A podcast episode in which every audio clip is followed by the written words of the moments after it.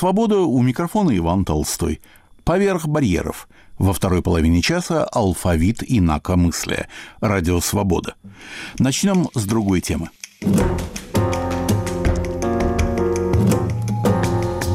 Течение десятилетий в Испании властвовали идеи культурного и преобразовательного воздействия на общественные нравы. Особенно среди анархистов было живо представление о благотворной роли культуры. Более того, анархия – мать культуры, считали они. Рассказывает наш мадридский автор Виктор Черецкий.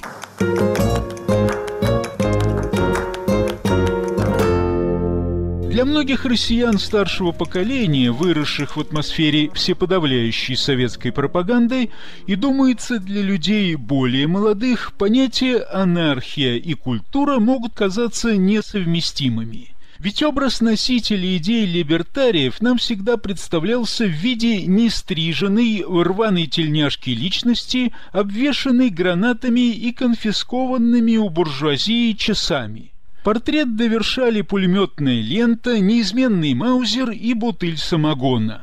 Ну а культурой, книгами подобная личность интересовалась лишь когда требовалась бумага для самокрутки.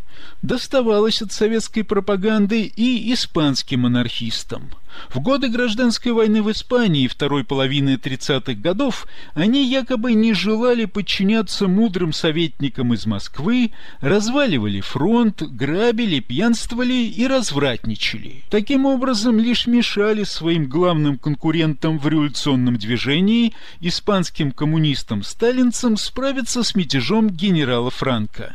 Какая уж тут культура! С подобной трактовкой прошлого анархисты не согласны. Говорит Хуан Круз, сотрудник Мадридского фонда имени Ансельмо Лоренцо, теоретика испанского анархизма. Фонд хранит архивы и изучает историю либертариев. Обычно движение анархистов в Испании представляется иностранцам в негативном свете – Власть имущие ассоциируют его прошлое лишь с терроризмом, с насилием. Это предвзятое мнение.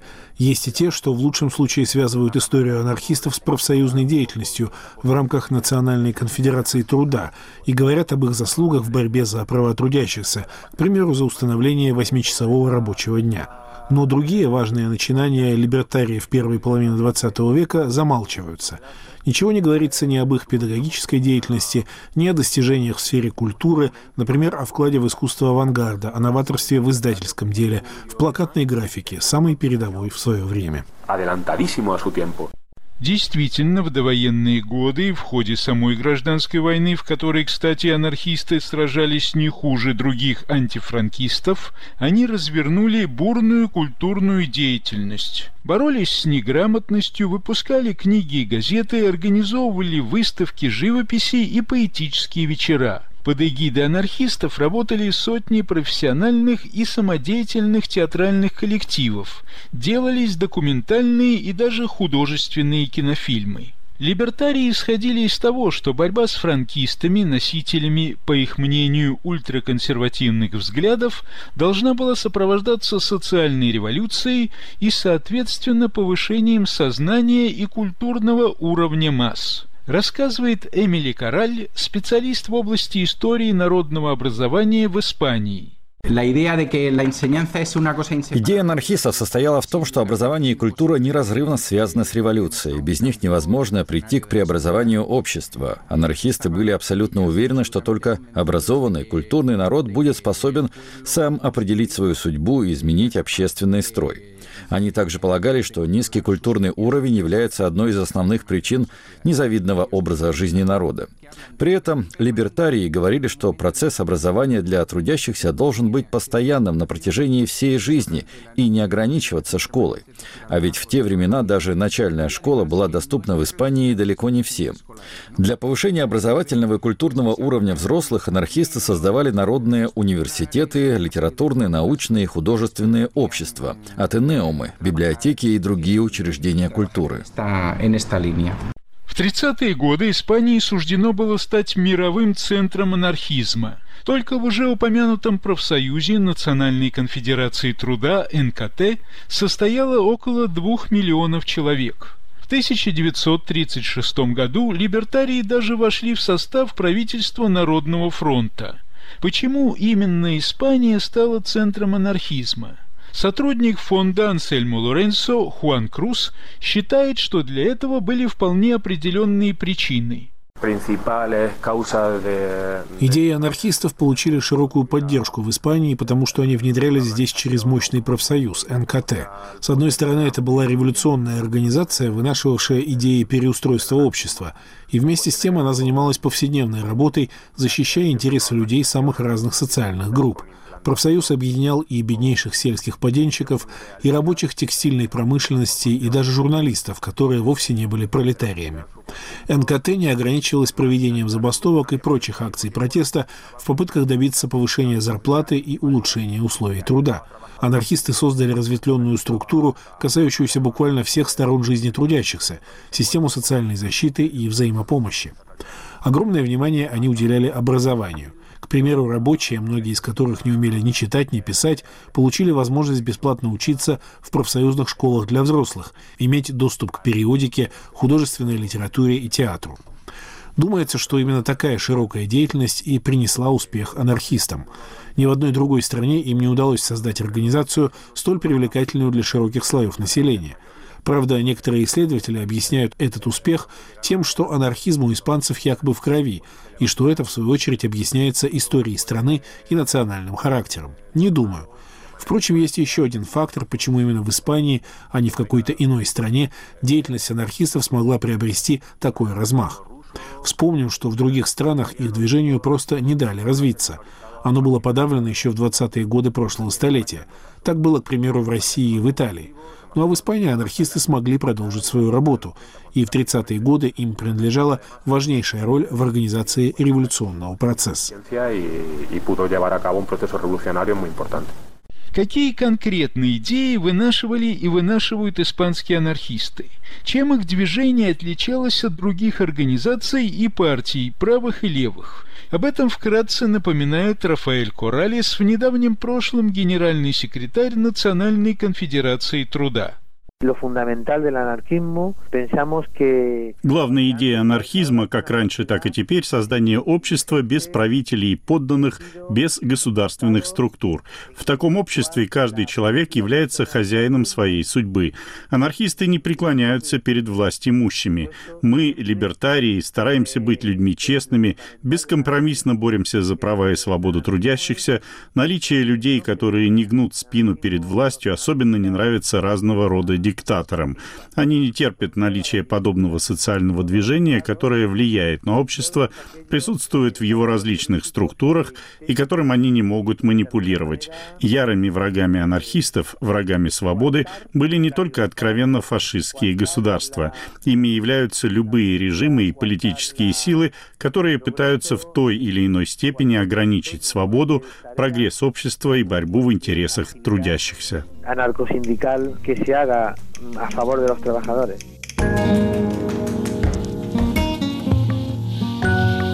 На волнах Радио Свобода в выпуске «Поверх барьеров» передача «Анархия. Мать культуры» рассказывает Виктор Черецкий. Возвращаясь к теме анархисты и культура, отметим, что никто и никогда в Испании не издавал столько книг, в том числе романов, как это делали в 20-е и 30-е годы издательства либертариев. Только издательство Монтсени с 25 по 38 год выпустило почти 600 романов. Написаны они были не только профессионалами, но и писателями-любителями, а их литературное качество, по мнению критики, порой было довольно низким. Тем не менее, эти книги, продаваемые по низким ценам, имели огромный успех в рабочей среде, особенно у женщин. Свои взгляды Монсени не скрывала и открыто декларировала в литературных журналах. Нам нужны романы, которые излагали бы в ясной и красочной форме эпизоды из жизни борцов за идеалы свободы. Нам не нужен литературный бред, который заполняет страницы, ничего не говоря читателю. Мы хотим идеи и чувства, смешанные с героическими поступками, которые возвышают дух и призывают к действию. Мы не хотим книги, вызывающие депрессию или страх. Мы ценим произведения оптимистичные, наполняющие душу надеждой. Чистые, откровенные, сильные, с некоторой долей проклятий и слез. Мы требуем от авторов больше страстей, идей и простоты. Между тем, два других издательства анархистов, Крисоль и Педагогика, специализировались на выпуске коротких, не более 32 страниц новелл и тоже социального характера. Эти издательства утверждали, что цель их деятельности – направлять читателя, прибегнув к литературному вымыслу на путь самосовершенствования, к свободе любить, чувствовать и мыслить. Говорит исследователь истории анархизма Каби Видаль. Los anarquistas difundieron sus ideales por todos los medios posibles. Анархисты старались распространять свои идеи всеми доступными средствами, включая литературное творчество. Последнее стало для них одним из основных средств воспитания масс. Удивляет количество книг и журналов, выпущенных и распространенных либертариями, в том числе, несмотря на экономические трудности, во время войны. Идеалам анархистов сочувствовали многие наши выдающиеся литераторы. Ввиду высокого процента неграмотности, даже знакомство с романами часто не было индивидуальным способом приобщения к культуре. Книги читали в рабочих клубах вслух. Чтение приобретало коллективный характер. Изложенные принципы литературы анархистов относились и к театру. Дело в том, что практически все испанские театры в годы гражданской войны в районах, не захваченных франкистами, оказались под влиянием либертариев. Впрочем, тогда же, как грибы после дождя, рождались часто при рабочих клубах новые театральные коллективы, профессиональные и любительские, которые гастролировали в тылу и на фронте. Большинство постановок, особенно любительских, отвечали духу времени, обрушивались на врагов франкистов, помещиков и капиталистов, воспевали свободу личности, освобожденный труд и так далее. Это ясно из названий постановок, часто напоминающих лозунги «Победа труда», «Земля крестьянам», «Вставай проклятием заклеменный», «Но пасаран они не пройдут», «Ночь диктатора» и так далее. В крупных городах, таких как Барселона, Валенсия, Мадрид, благодаря анархистам посещение спектаклей рабочими стало излюбленным способом их приобщения к культуре и проведения досуга. Историк Капи Видаль Театр не мог остаться в стороне от деятельности анархистов, учитывая возможности, которые он предоставлял для воздействия на людей. Множество обществ и кружков культурного характера увлеклись постановкой спектаклей. Речь шла о подлинно социальном театре, у которого были свои черты, отличные от других театральных течений. Рассчитывался он в основном на трудящихся и повествовал об их жизни. Анархисты считали, что театр обязан правдиво и откровенно показывать будни народа, чтобы зрители узнавали на сцене себя и атмосферу, в которой жили. Одновременно театр либертариев порывал с буржуазной драматургией, которая, как они выражались, лишь оболванивала народ, будучи далекой от жизни или искажающей реальность. Главной идеей нового театра была социальная эмансипация. Одним из организаторов театральной жизни испанских анархистов периода гражданской войны был россиянин Оскар Блюм, революционер-меньшевик, изгнанный из Советской России большевиками и осевший в Испании. 1937 году в Валенсии он открыл так называемую лирическую школу актеров. Кроме того, он руководил театральной труппой Федерации молодых либертариев писал пьесы, читал лекции о театральной жизни. Так, в феврале 1938 года он выступил на театральном фестивале в Валенсии с докладом под названием «Театр и революция», в котором, в частности, поделился опытом театрального строительства в России в период после Октябрьского переворота. В 1937-1938 годах Блюм вел рубрику «Театральная жизнь» в газете анархистов «Носотрос» «Мы». Он ратовал за обновление репертуаров профессиональных театров, некоторые из которых, по его мнению, продолжали предлагать публике спектакли на традиционные буржуазные сюжеты, далекие, по его мнению, от нужд революционного времени. Блюм даже требовал государственного контроля за театральным репертуаром, который, по его мнению, должен был всецело отвечать интересам трудящихся и социальной революции. Капи Видаль Авторы-анархисты пытались изображать действительность такой, какой она есть, добиваясь положительной реакции зрителей. Одновременно они никогда не забывали об идеологии и напоминали, что путь к освобождению от несправедливости, путь к подлинной свободе можно найти лишь в идеях либертариев. Подобные идеи привносились даже в классику, к примеру, в пьесы Шекспира, которые благодаря этому, как считалось, обретали новые звучания. Репертуар театра был весьма разнообразным. Ставилось множество спектаклей, и драм, и комедий, освобожденные от старых канонов, пропагандировавших свободу свободу, в том числе свободу творчества, театр анархистов привлекал немало талантливых людей, порой далеких от политики, и постановщиков, и актеров. В итоге он стал действительно новаторским, экспериментальным, и не только с точки зрения содержания, но и по форме. Это касалось режиссуры, манеры исполнения, актерского мастерства, декораций, освещения и так далее. Таким образом, в 30-е годы 20-го столетия, благодаря глубокому обновлению, испанский театр оказался в авангарде мировой театральной жизни. К сожалению, богатейшее культурное наследие этого времени было утрачено после гражданской войны. Театральные коллективы не решались демонстрировать спектакли в той или иной степени, связанные с анархистами, опасаясь репрессий со стороны победителей франкистов. Многие произведения бесследно исчезли. Тем не менее, мы можем констатировать, что испанские либертарии в свое время способствовали обновлению театра.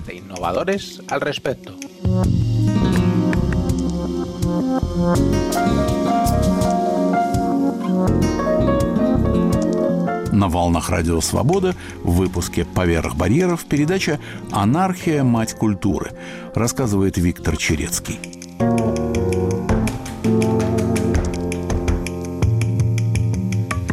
Не меньшей популярностью пользовался в Испании в годы гражданской войны и кинематограф, фильмы, созданные самими анархистами или под влиянием их идей, документальные и художественные. Правда, процент последних был не так велик, учитывая военное время и финансовые трудности. Всего за неполные три года войны было отснято порядка ста лент – Наиболее известным режиссером документальных фильмов был Матео Сантос, который выпускал так называемые репортажи революционного движения. Под звуки гимна испанских анархистов «Варшавянку» на экране появлялись вооруженные отряды рабочих, направлявшиеся на фронт, командиры, ведущие в бой бойцов демонстрировались и революционные преобразования в тылу, экспроприация фабрик и сельскохозяйственных угодий, организация по-новому труда и жизни, критиковались дезертиры и пьяницы. В художественном кино выделялся режиссер Арманд Герра.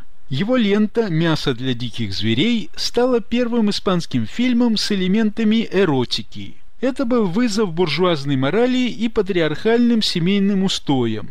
Мелодрама «Маргинальный квартал» обрушивалась на пороки буржуазного общества, проституцию и наркоманию. Ну а фильм «Аврора надежды», преисполненный революционной патетики, описывал превращение обычного рабочего в вожака трудящихся. Выпускались и комедии, в том числе музыкальные, с менее политизированным сюжетом, хотя не без элементов пропаганды. Сотрудник фонда имени Ансельму Лоренсо Хуан Круз –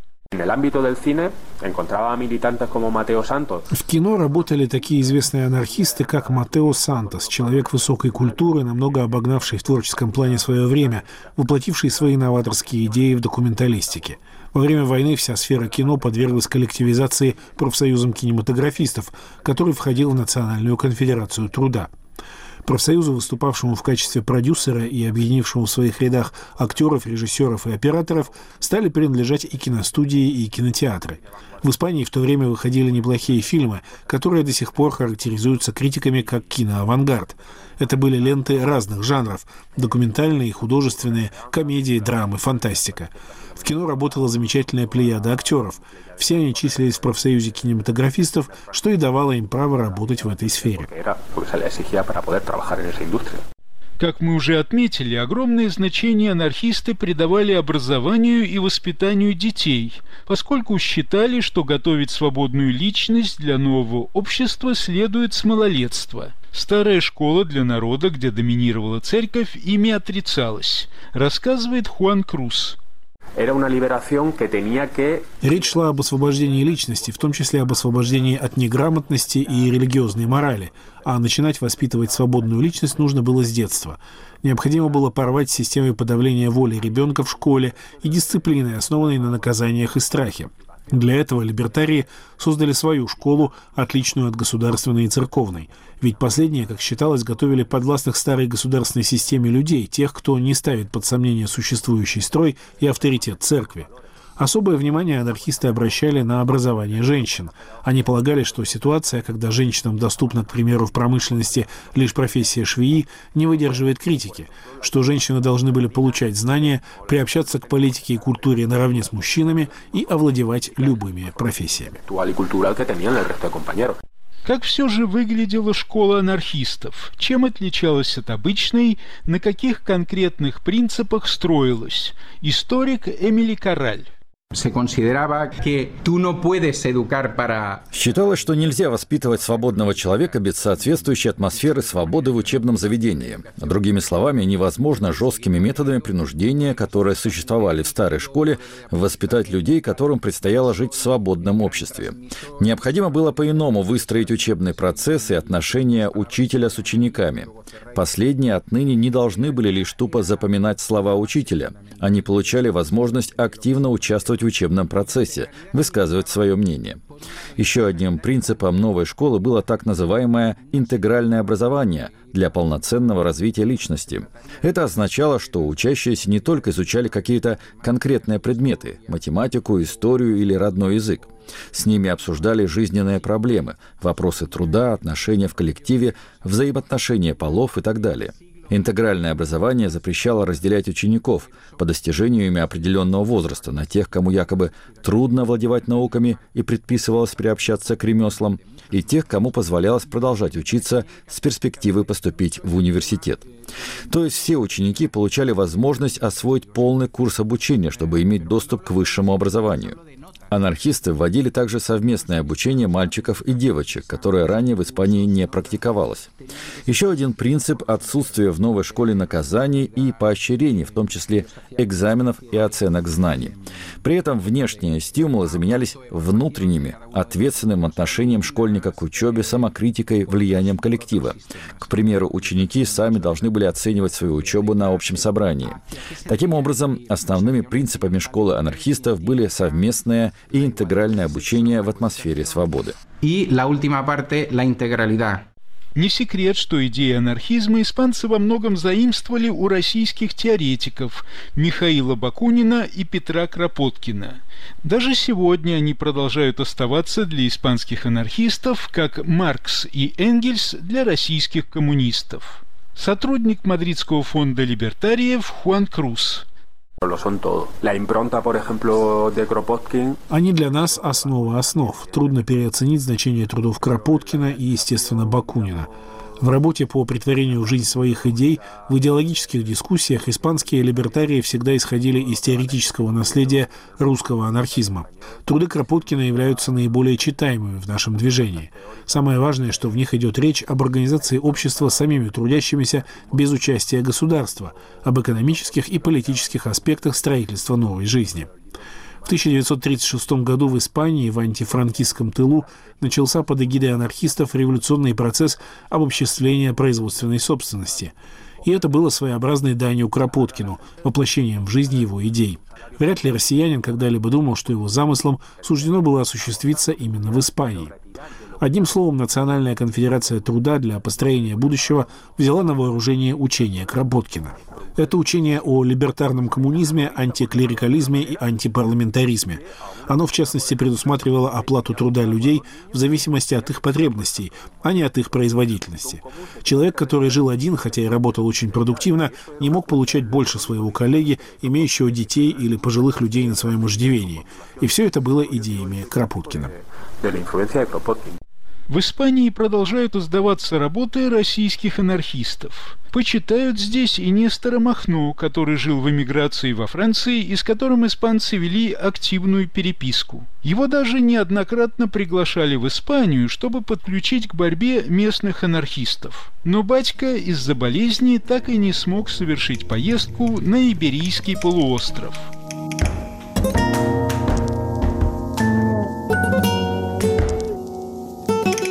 «Анархия – мать культуры», рассказывал наш мадридский автор Виктор Черецкий.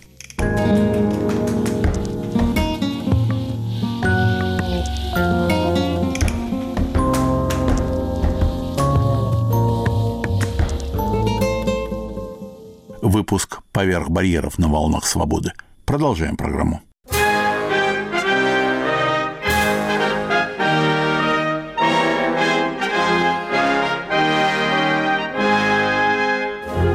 говорит Радио Свобода. В эфире программа «Алфавит инакомыслия». У микрофона Андрей Гаврилов и Иван Толстой. Свобода.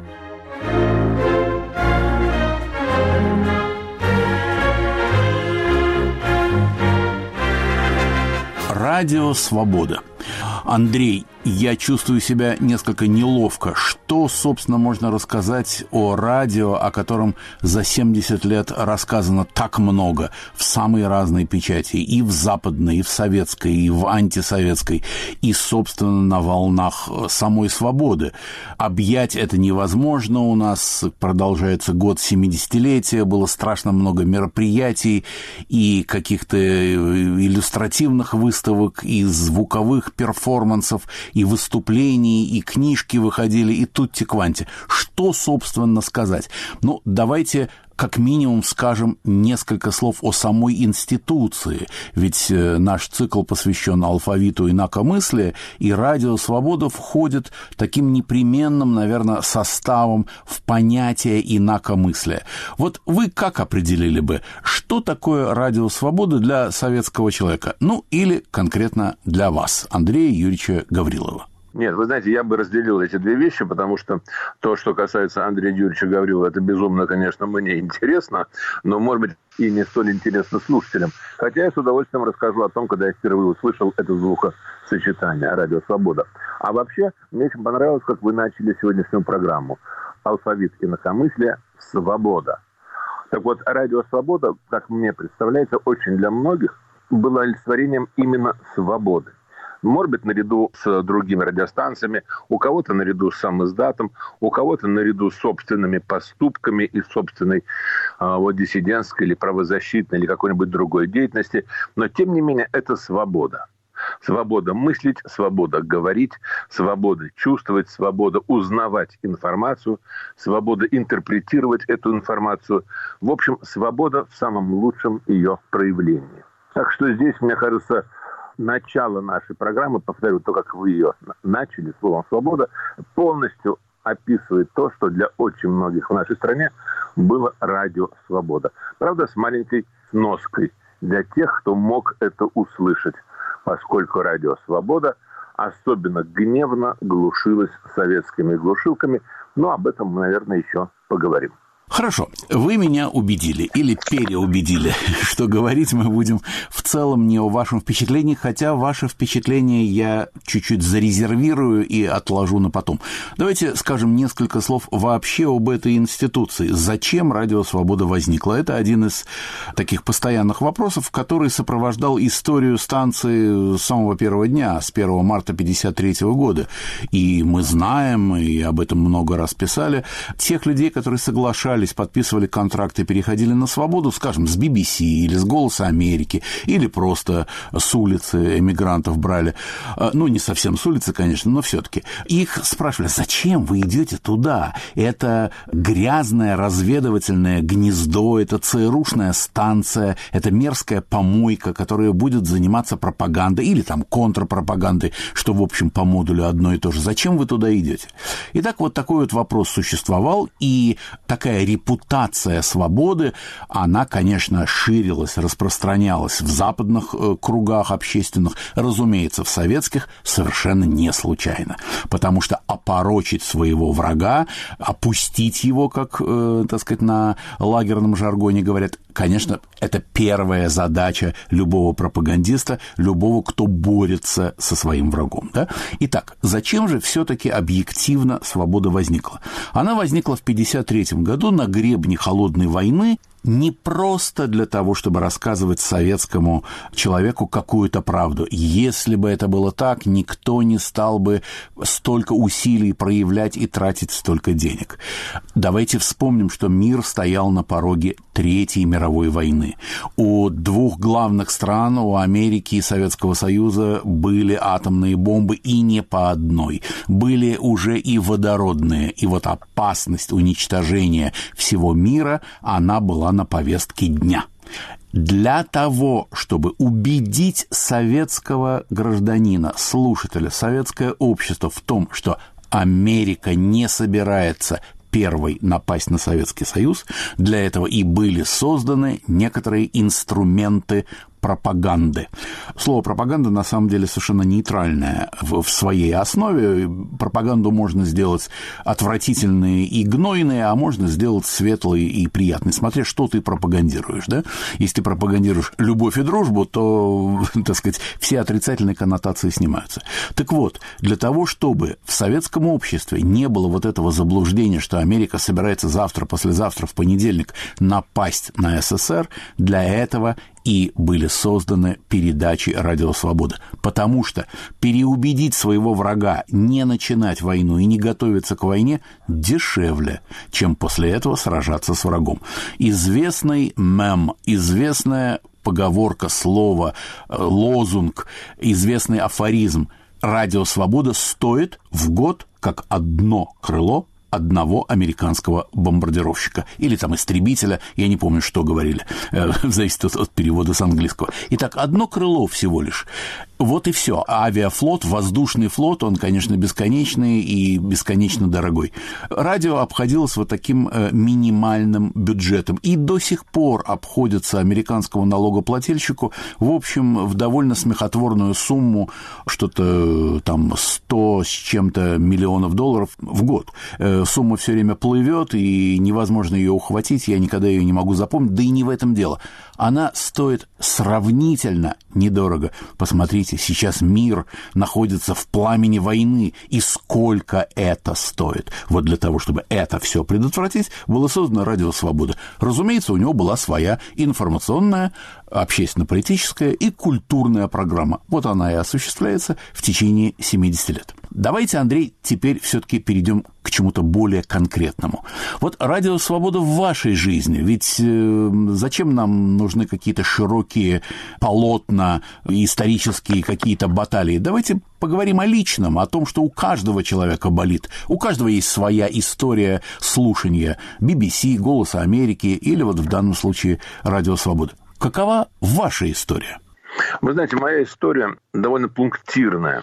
Так получилось, что до очень молодом, юном, практически чуть не младенческом возрасте, а именно, когда мне было лет, по-моему, 11-12, я был очень политизированным молодым человеком. Я читал советские газеты в огромном количестве. Как хорошо, что, в общем-то, это как-то, слава богу, потом купировалось все э, с последующей жизнью. Так вот, я читал очень много, и там была одна статья про то, как поймали какого-то нашего, можно сказать, нашего диверсанта, нет? Короче говоря, советского человека, который продался или хотел продаться западным службам и его поймали, его арестовали, велели паспорт показать. Короче говоря, у него нашли инструкции, как слушать западные радиостанции.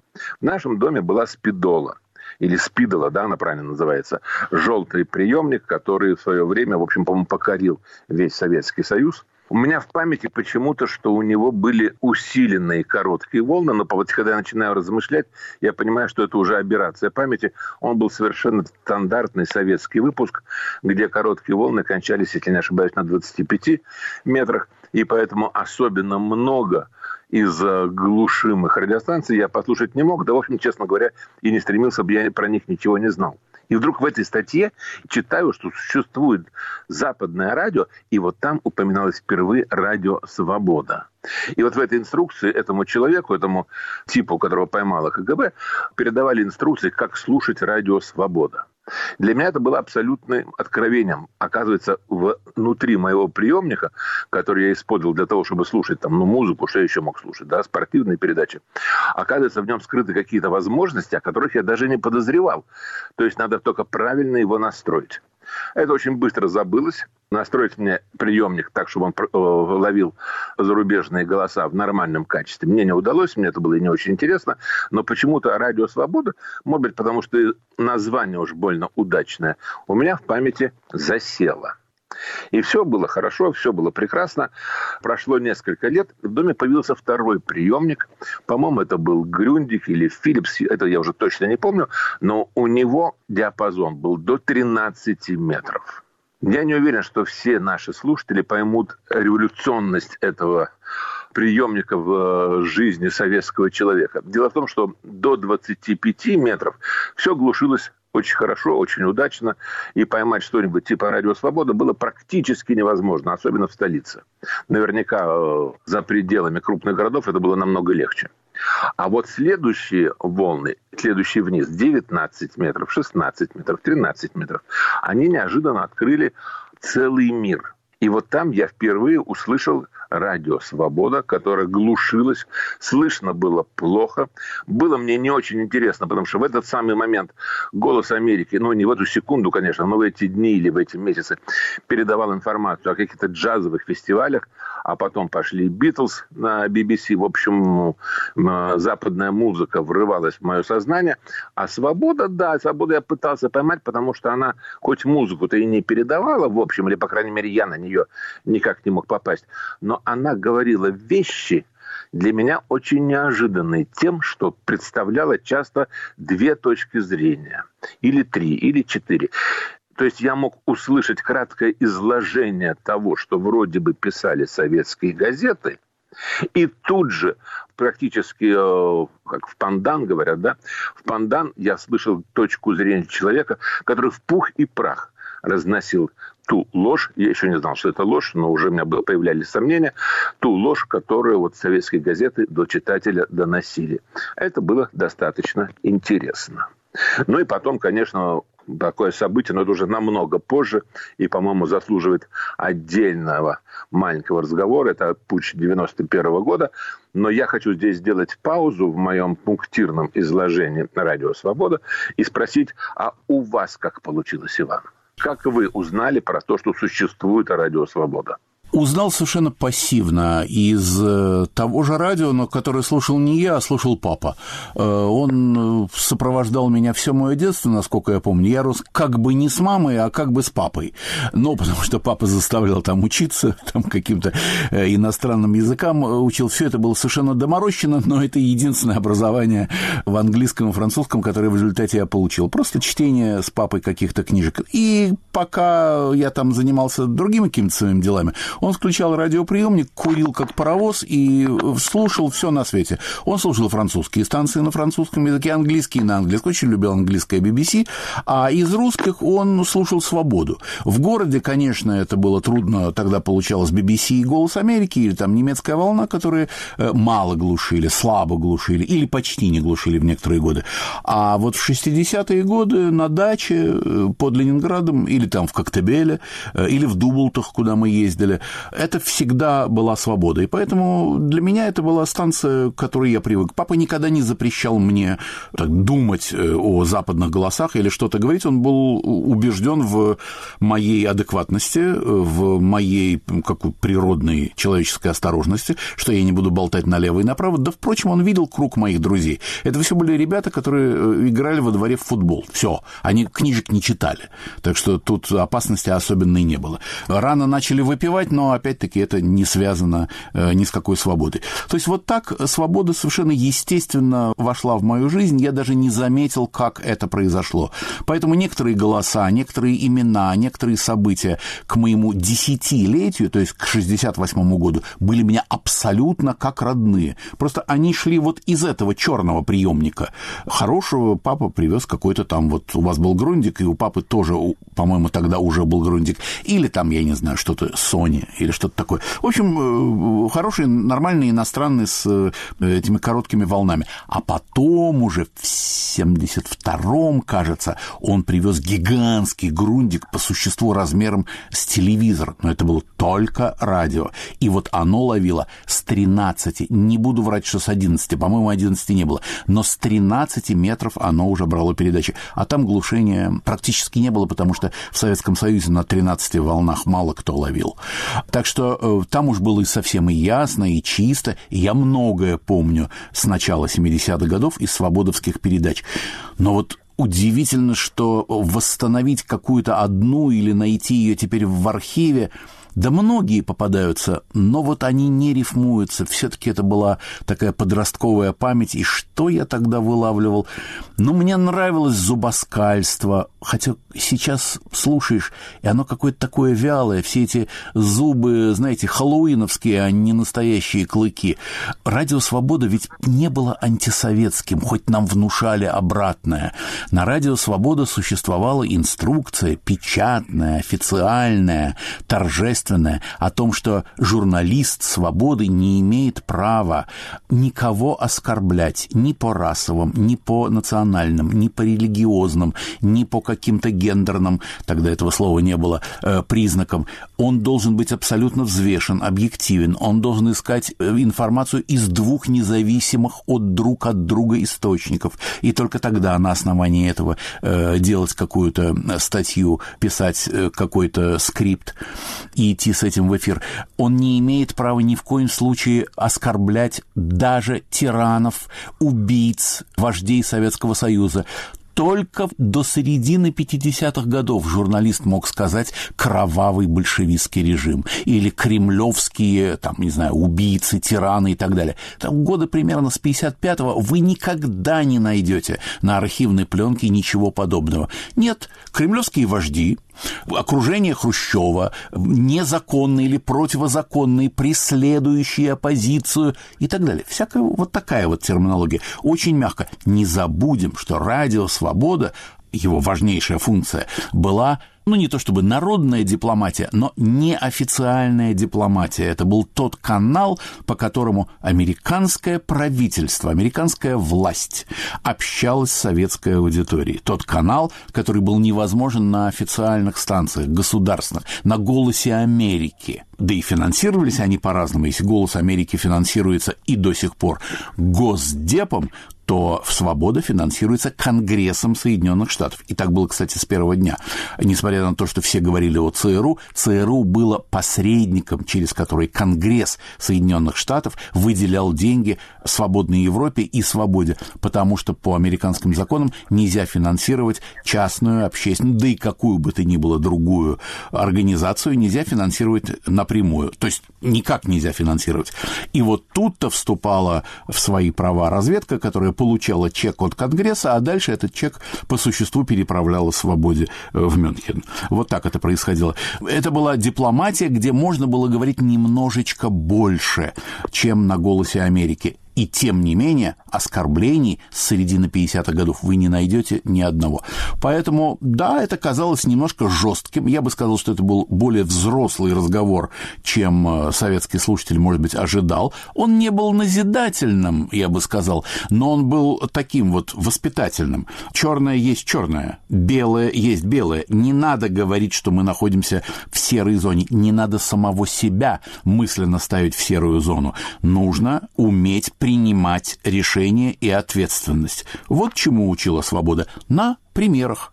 А примеры были из советской жизни или из западной жизни, из истории преследований людей. Вот это входило в мое сознание примерно, вот, говорю, с 9-10-летнего возраста, и с этим я жил.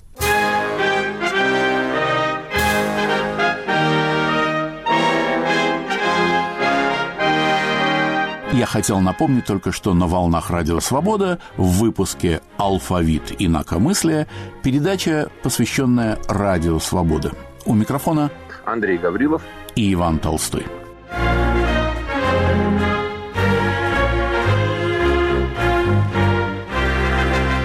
Вы знаете, Иван, вы мне напомнили одну дату, которую я почему-то выпустил, выпустил из сознания. Ох бы сейчас Зигмунд Фрейд бы, наверное, повеселился. Дело все в том, что мое погружение в мир иностранного радио происходило без моего папы, который к тому времени уже умер. Он умер довольно рано. А мама была занята тем, что а, работала, чтобы прокормить нас с сестрой. И, в общем, не очень обращала внимания на то, что я слушаю, если в этот момент не была сама дома, то есть глубоко вечером. А я как-то привык к тому, что вечером надо приемник просто делать потише немножко, чтобы не объяснять ей, почему я не делаю уроки, а вот слушаю, например, там, «Голос Америки» или...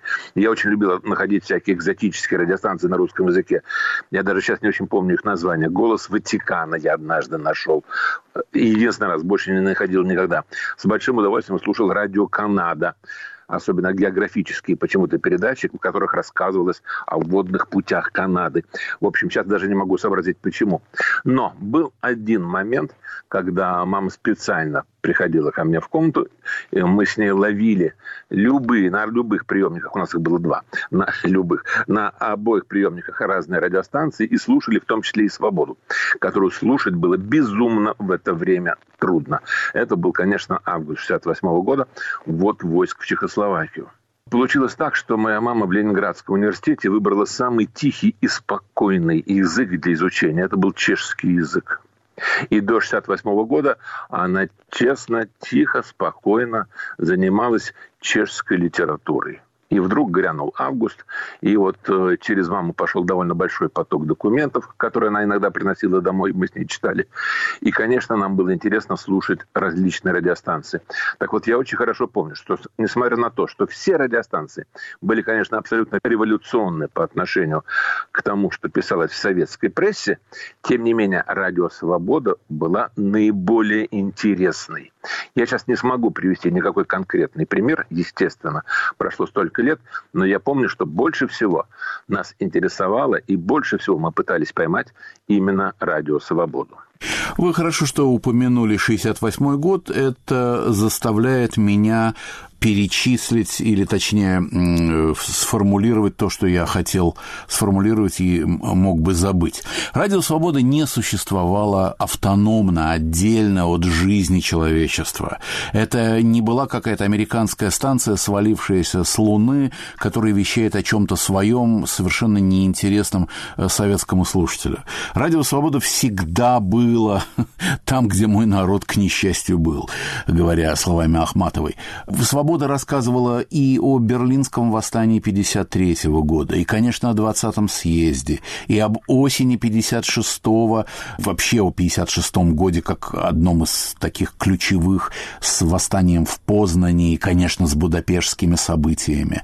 Рассказывала об эпопее с доктором Живаго, и о Карибском кризисе, и о процессе Иосифа Бродского, и о снятии Хрущева, и о деле Синявского и Даниэля, и вот о Праге 68-го, как вы правильно вспомнили, и о Солженицыне, и читала все, абсолютно все, которые можно только представить себе, буковки сочинений Солженицына, причем по много раз разными дикторами, разными голосами.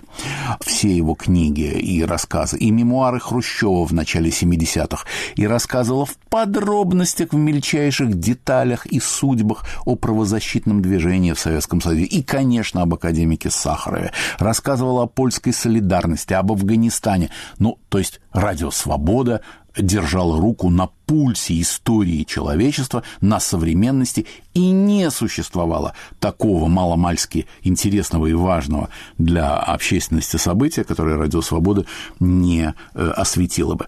Андрей, давайте расскажем, поскольку мы всегда традиционно с вами завершаем каждый выпуск алфавита инакомыслия какой-то музыкой, давайте расскажем о том, что сейчас наши слушатели смогут услышать. Речь идет о том диске, который вместе с книжечкой пояснительной выпустили вы в 2005 году, и эта музыка связана с историей Радио Свобода и с вещанием Радио Свобода. Давайте расскажем об этом коротко, потому что э, о многом можно прочитать на сайте свободовском или просто в интернете. Просто как бы предварим эту мелодию несколькими вашими словами, пожалуйста. Все получилось очень смешно, на самом деле. Я оказался в Праге, цепочка знакомств полуслучайных привела меня к, может быть, вы помните, к звонку вам, мы не помнили этого, но мы были с вами знакомы до этого, но благополучно это забыли, прошло много лет. Мы познакомились заново, и я вам задал вопрос относительно того, нет ли каких-нибудь джазовых э, записей на свободе. Я имел в виду отечественный, советский или российский джаз. И вдруг вы говорите, что выходила в свое время пластинка, на которой записаны советские джазовые мелодии в исполнении американских музыкантов. Но я сразу понял, что вы ошибаетесь, потому что если бы такое было, это же сенсация, об этом бы я знал, как коллекционер. Но на всякий случай я позвонил в Москву джазоведам и историкам советского джаза, которые подняли меня на смех. Такого никогда не было и быть не может. И вообще, что за глупости? И мы с вами встретились, и вы мне принесли и показали эту пластинку, просто-напросто меня убив тем, что, оказывается, вот есть действительно такое чудо, о котором никто в Советском Союзе не знает. Хотя, казалось бы, должны были знать в первую очередь. И вот так и началась история этих записей, история издания этих записей, которые в итоге вышли в свет на компакт-диске, о чем вы только что сказали. Подробнее, как вы справедливо заметили, можно прочесть в аннотации компакт-диску или в интернете, или на сайте Свободы. А пока, если можно, давайте просто насладимся чудесной музыкой советских джазменов в исполнении американских джазовых музыкантов.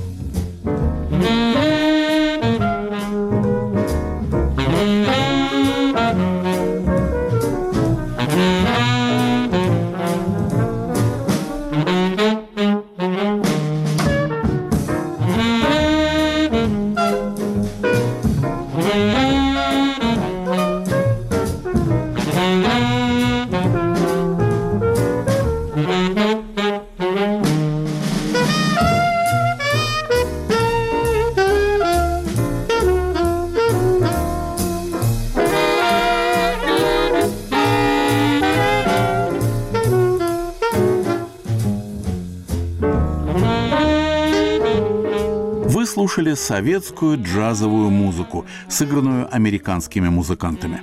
«Веришь, не веришь» Автор Аркадий Островский, идея аранжировки Геннадий Гольштейн. Исполнители Ник Бриньола, Боб Брукмайер, Джон Банч, Билл Кроу, Арт Фармер, Уолтер Перкинс, Зуд Симс и Фил Вудс. Запись 63 года.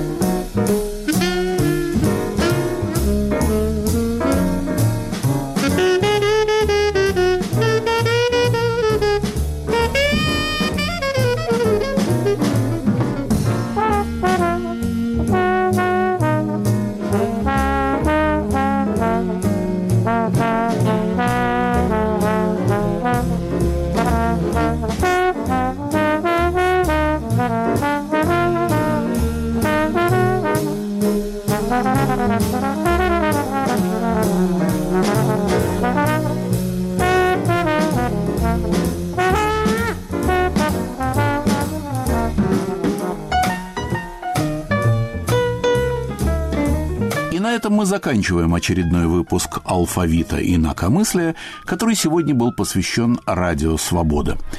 Режиссер Юлия Голубева и мы с Андреем Гавриловым прощаемся с вами. Всего доброго. До свидания.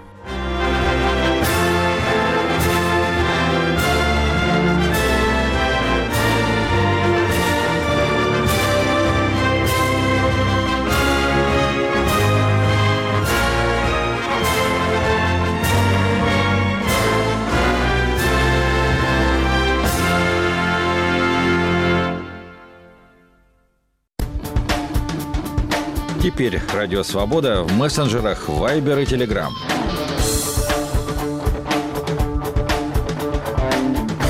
Свободная система обмена сообщениями мгновенно познакомит вас с точными новостями и новыми публикациями «Свободы». Эпоха свободной информации. Каналы «Радио Свобода» в мессенджерах Viber и Telegram.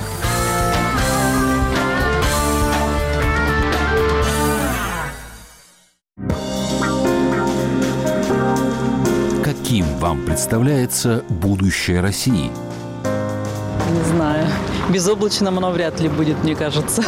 Будущее России, как я представляю, это самая лучшая страна в мире, Россия.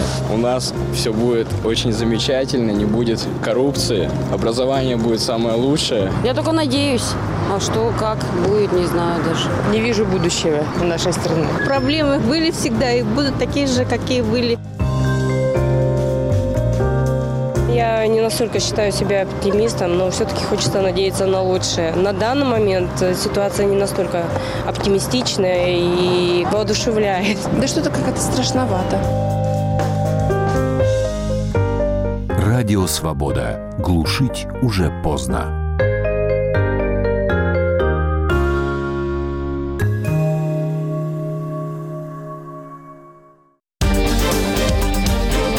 Если вы испытываете трудности с доступом к сайтам Радио Свобода, свобода.орг, сибреал.орг и севреал.орг, воспользуйтесь VPN-клиентом. Подписывайтесь на наши страницы в социальных сетях, там можно смотреть наши видео и узнавать новости. Установите приложение Радио Свобода в App Store или Google Play, туда уже встроен VPN. В случае необходимости используйте зеркальные сайты, копии нашего сайта. Инструкции, как обойти блокировку на всех наших платформах. Оставайтесь с нами.